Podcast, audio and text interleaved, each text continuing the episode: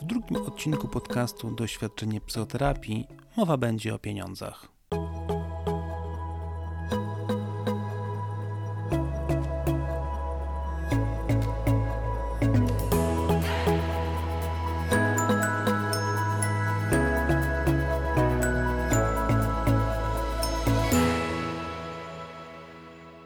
Witam Państwa serdecznie w drugim odcinku podcastu Doświadczenie psychoterapii. Ten odcinek poświęcony jest tematowi pieniędzy z perspektywy psychoterapeuty. Na wstępie opowiem trochę o roli pieniędzy i ich znaczeniu w psychoterapeutycznym kontekście. W dalszej części opowiem o kosztach finansowych, jakie ponoszą terapeuci i uwarunkowaniach ich przychodów, starając się przy okazji odpowiedzieć na pytanie, czy terapia musi tyle kosztować. Pieniądze w psychoterapii to skomplikowany temat.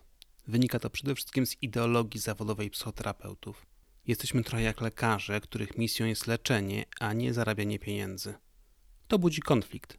Z jednej strony za służbę społeczną nie wypada domagać się zapłaty, z drugiej pieniądze z wielu względów są bardzo ważnym elementem pracy psychoterapeutycznej. Oczywista jest kwestia wiktu i opierunku terapeutów i ich rodzin. Wrócę jeszcze do tego, po co terapeutom pieniądze. Tymczasem przyjrzyjmy się sytuacji w gabinecie. Pieniądze jest to forma energii, którą wymienia się na dobra czy inne formy energii. W gabinecie są wynagrodzeniem za wiedzę, umiejętności, emocje, namysł, energię i wysiłek włożony w pracę terapeutyczną. Są wynagrodzeniem terapeuty za pomieszczanie tego, co wnosi pacjent. Jako pacjenci dostajemy te dobra od terapeutów i następnie oddajemy im energię w formie honorarium. Honorarium to zryczałtowana opłata za to, co daje terapeuta. Honorarium, przestrzeń uznania, przedmiot uszanowania pracy. W tym kontekście przekazanie gotówki bezpośrednio po sesji ma duże znaczenie. W rytualny sposób wyznacza zakończenie sesji, stanowi pewne oczyszczenie, wyrównanie w sensie emocjonalnym i dopełnienie spotkania w gabinecie jako relacji profesjonalnej. O terapii opłacanej w ramach N F Z często mówi się jako o terapii bezpłatnej. To fałszywe przekonanie. Taka terapia opłacana jest w ramach ubezpieczenia. Terapeuci mający doświadczenie pracy zarówno w ramach publicznej służby zdrowia, jak i w praktyce prywatnej mówią o tym, że w tych różnych przestrzeniach zupełnie inaczej się pracuje. Mam nadzieję, że kiedyś powstanie odcinek temu poświęcony. Tymczasem zatrzymajmy się na stwierdzeniu, że płatność bezpośrednia lub przez ubezpieczalnię ma wpływ na proces psychoterapii. Zresztą każda sytuacja, w której pacjent i płatnik to dwie różne osoby, komplikuje psychoterapię. Przedsiębiorstwa opłacające terapię swoich pracowników, rodzice płacący za dzieci i odwrotnie, małżonkowie płacący za małżonków. Czyje oczekiwania, czyje cele ma wtedy realizować terapeuta? Dla uniknięcia takich komplikacji wielu terapeutów rezygnuje z pracy indywidualnej z osobami, które nie opłacają samodzielnie swojej terapii, proponując w zamian terapię systemową, najczęściej z rodziną. Terapia rodzinna jest zazwyczaj dużo szybsza i skuteczniejsza niż terapia samego dziecka, którego trudności są często wyrazem trudności rodziny. Psychoterapia nie jest tania. Niektórzy terapeuci stosują niższe ceny w godzinach porannych. W branży dyskutuje się o rabatach dla pacjentów, którzy są w trudnej sytuacji finansowej, czy to przy rozpoczęciu terapii, czy też w jej trakcie. Różnicowanie stawek niesie ryzyko, że płacących więcej traktować się będzie inaczej niż tych, którzy płacą mniej i odwrotnie. Zmniejszenie honorarium, jak i przywrócenie go do bazowej wysokości niesie mnóstwo znaczeń i ma duże znaczenie dla relacji i procesu terapii. To kwestie, które terapeuci układają sobie zgodnie z własnymi przekonaniami. Każdy ma własną politykę w tym zakresie. Gorącym tematem w gabinetach jest podwyższanie opłat w trakcie trwania terapii. Wiele procesów terapeutycznych trwa kilka lat, w czasie których cena sesji może zmienić się nie tylko ze względu na inflację, ale też inne przyczyny, mniej lub bardziej zależne od terapeuty. Budzi to wiele emocji, nie tylko u pacjentów, ale też u terapeutów. Zmiana stawki wiąże się z wyceną pracy jako takiej. Szczególnie dla terapeutów z mniejszym stażem bywa to kłopotliwe. O ile w przypadku dostawców internetu możemy mówić o prędkości połączenia czy awaryjności usług i możemy te wskaźniki empirycznie mierzyć, na targowisku świeże, proste i czyste marchewki sprzedają się lepiej niż krzywe, brudne i spleśniałe. O tyle na rynku psychoterapeutycznym jest dużo trudniej, ponieważ brakuje tak jawnych i obiektywnych miar jakości. Jako psychoterapeuci wiemy mniej więcej, jakie ceny mają nasi koledzy i koleżanki, ale mamy ograniczone dane o jakości ich pracy. Wiemy, jakie odbyli szkolenia, coś o ich doświadczeniu, gabinecie. Dużo wnioskujemy z kontaktu na kanwie zawodowej, np. w trakcie superwizji grupowej. Stanowi to pewien punkt odniesienia dla kształtowania własnego cennika, ale w ostateczności sami musimy podjąć decyzję o swojej polityce cenowej, co konfrontuje nas z tematem własnej samooceny, ale też poglądów o tym, jak powinien wyglądać świat. Sygnalizowałem różne aspekty pragmatyki finansów w psychoterapii. Czy wypada brać pieniądze, za co się pieniądze bierze, kto płaci, że zmiany w tym obszarze wpływają na relacje pomiędzy osobą prowadzącą terapię i osobą terapię podejmującą. Teraz przedstawię kilka powodów, dlaczego honoraria terapeutów są często wyższe niż byśmy jako płatnicy tego chcieli. W pracy psychoterapeutów bardzo ważne jest bezpieczeństwo finansowe. Daje stabilność, która w gabinecie jest potrzebna nam i naszym pacjentom. Zdrowe odżywianie, bycie wypoczętym, w dobrej kondycji jest ważne nie tylko po to, żeby dawać przykład, ale przede wszystkim po to, żeby dobrze wykonywać swoją pracę. Niekiedy wydarzenia życiowe bardzo utrudniają pracę. Wypadek, choroba własna czy bliskiej osoby, śmierć kogoś bliskiego, kryzys w związku, ale też ślub, ciąża czy narodziny dziecka to wydarzenia, które mocno zajmują uwagę i wpływają na pracę, bo w myśleniu o pacjentach wdzierają się tematy z prywatnego życia terapeutów. Ze względu na silny, emocjonalny charakter tych wydarzeń terapeuci często potrzebują ograniczyć czy wręcz zawiesić praktykę. Dlatego terapeuci potrzebują mieć nieco większe oszczędności, pieniądze zabezpieczone na czas perturbacji życiowych.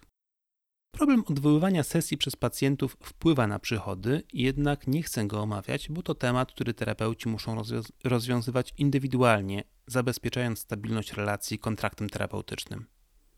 Natomiast święta Bożego Narodzenia, Wielkiej Nocy, weekend majowy, ferie zimowe czy wakacje to okresy, kiedy zarabia się mniej albo wcale. Dlatego, że pacjenci odwołują sesję, dlatego, że jest to kulturowo ustanowiony czas wypoczynku, dlatego, że terapeuci też potrzebują odpocząć. Są to okresy w roku, kiedy przychody terapeutów są mniejsze albo żadne. W prywatnej praktyce nie ma płatnych urlopów, a stałe koszty ponosimy niezależnie od tego, czy pracujemy, czy nie. Dla terapeutów koszt wakacji to nie tylko wydatki ponoszone na wakacjach, ale też pieniądze, których nie zarobimy. Tymczasem wypoczynek jest w tej branży nadzwyczaj istotny.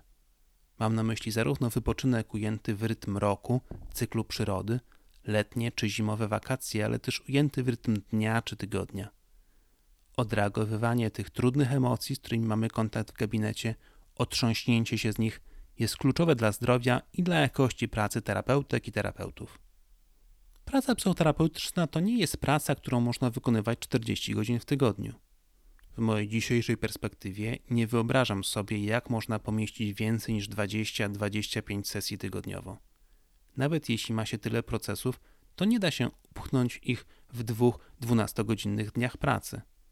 Osobiście mam wątpliwość, czy można efektywnie pracować więcej niż pięć godzin pod rząd, a nawet dodawszy przerwy, odbywać więcej niż siedem sesji dziennie.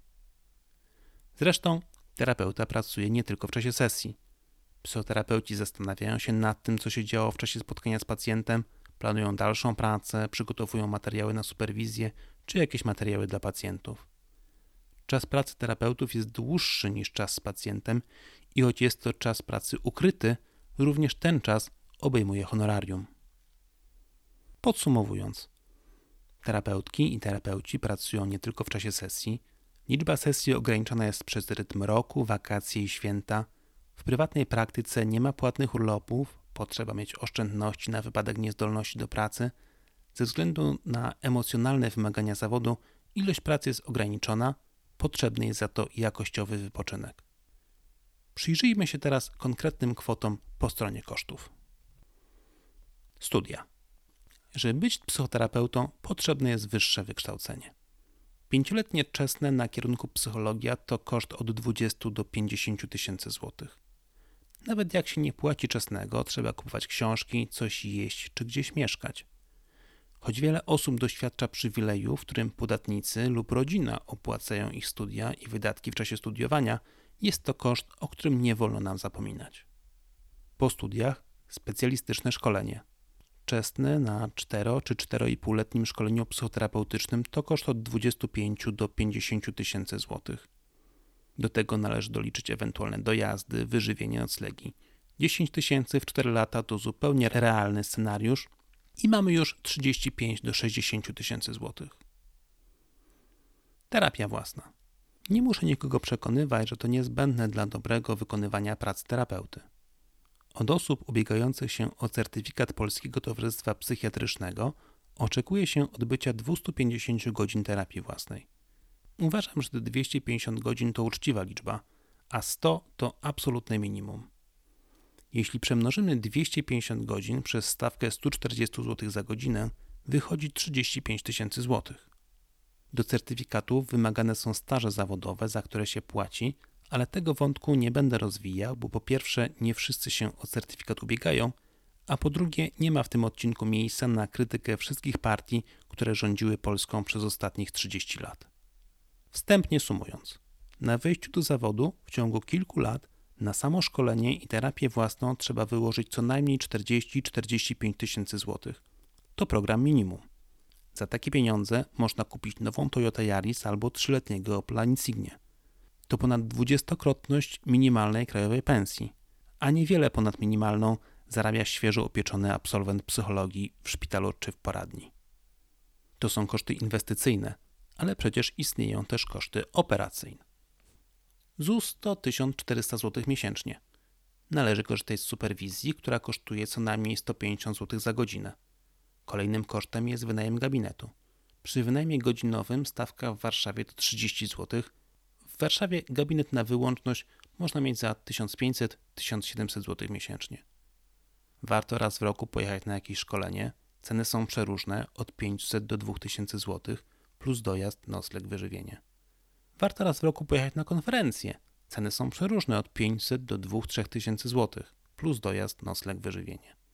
Biorąc to wszystko pod uwagę, koszt ubezpieczenia od odpowiedzialności cywilnej, jakieś trzysta złotych rocznie, obowiązkowego przeglądu kasy fiskalnej, stuwa, czy opłacenie składek członkowskich w stowarzyszeniach zawodowych to mało znaczące dodatki.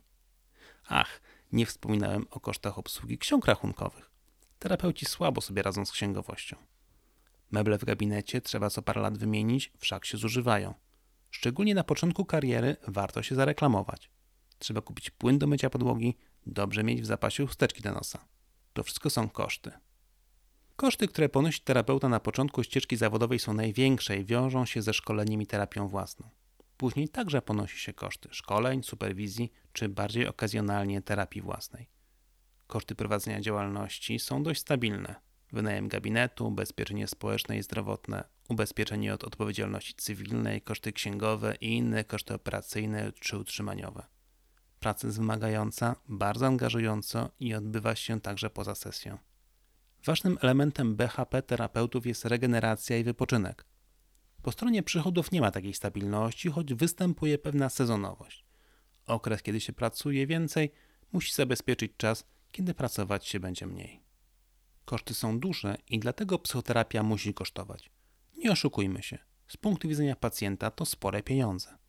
Ceny psychoterapii uzależnione są od miasta, doświadczenia terapeutów, niekiedy godzin odbywania sesji. Niektórzy terapeuci dają rabaty studentom. U niektórych honoraria można negocjować.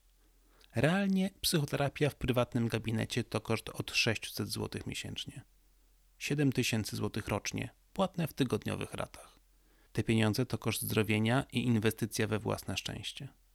Kiedy myślę o własnych terapiach, jedne były bardziej, inne mniej udane, jednak nie żałuję, że wydałem na nie pieniądze. I jestem wdzięczny osobie, która opłaciła tę pierwszą. Na zakończenie jeszcze jedna uwaga. Choć psychoterapia jest źródłem zarobku, to nie znam żadnej terapeutki ani terapeuty, dla których pieniądze są główną czy jedyną przyczyną wykonywania zawodu. Myślę, że wiele osób z branży zgodzi się z twierdzeniem, że to, co najbardziej nagradzające w tej pracy, to obserwacja, jak pacjenci zdrowieją, zmieniają się, pogodnieją, robią się szczęśliwsi. To już koniec merytorycznej części odcinka, ale proszę jeszcze nie wyłączać radioodbiorników. Jeśli podobał się Państwu ten odcinek, proszę rozważyć subskrypcję podcastu i polecenie go swoim znajomym. Będę wdzięczny za reakcje, uwagi, pytania, refleksje i impresje, które mogą Państwo przekazać za pośrednictwem formularza kontaktowego na stronie w w w kropka psychoterapia kropka art. Bardzo dziękuję redaktorom newslettera Najlepsze Polskie Podcasty za zauważenie i wyróżnienie mojej pierwszej audycji. Pod adresem w w w kropka najlepsze polskie podcasty kropka p l podcasty pisane przez C mogą Państwo zaprenumerować newsletter i co sobotę otrzymywać maila z wyborem ciekawych audycji. Tymczasem dziękuję za uwagę i do usłyszenia w kolejnym odcinku.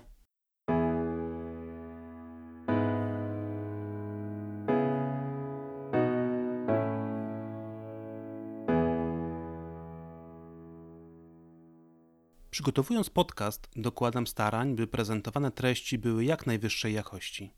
Nie daję jednak żadnej gwarancji, że są one dokładne, poprawne lub zgodne z aktualną wiedzą naukową czy sztuką psychoterapii. Nawet jeśli treści zawarte w podcaście lub na stronie internetowej są zgodne z aktualną wiedzą medyczną lub sztuką psychoterapii, mogą nie mieć zastosowania do konkretnego przypadku.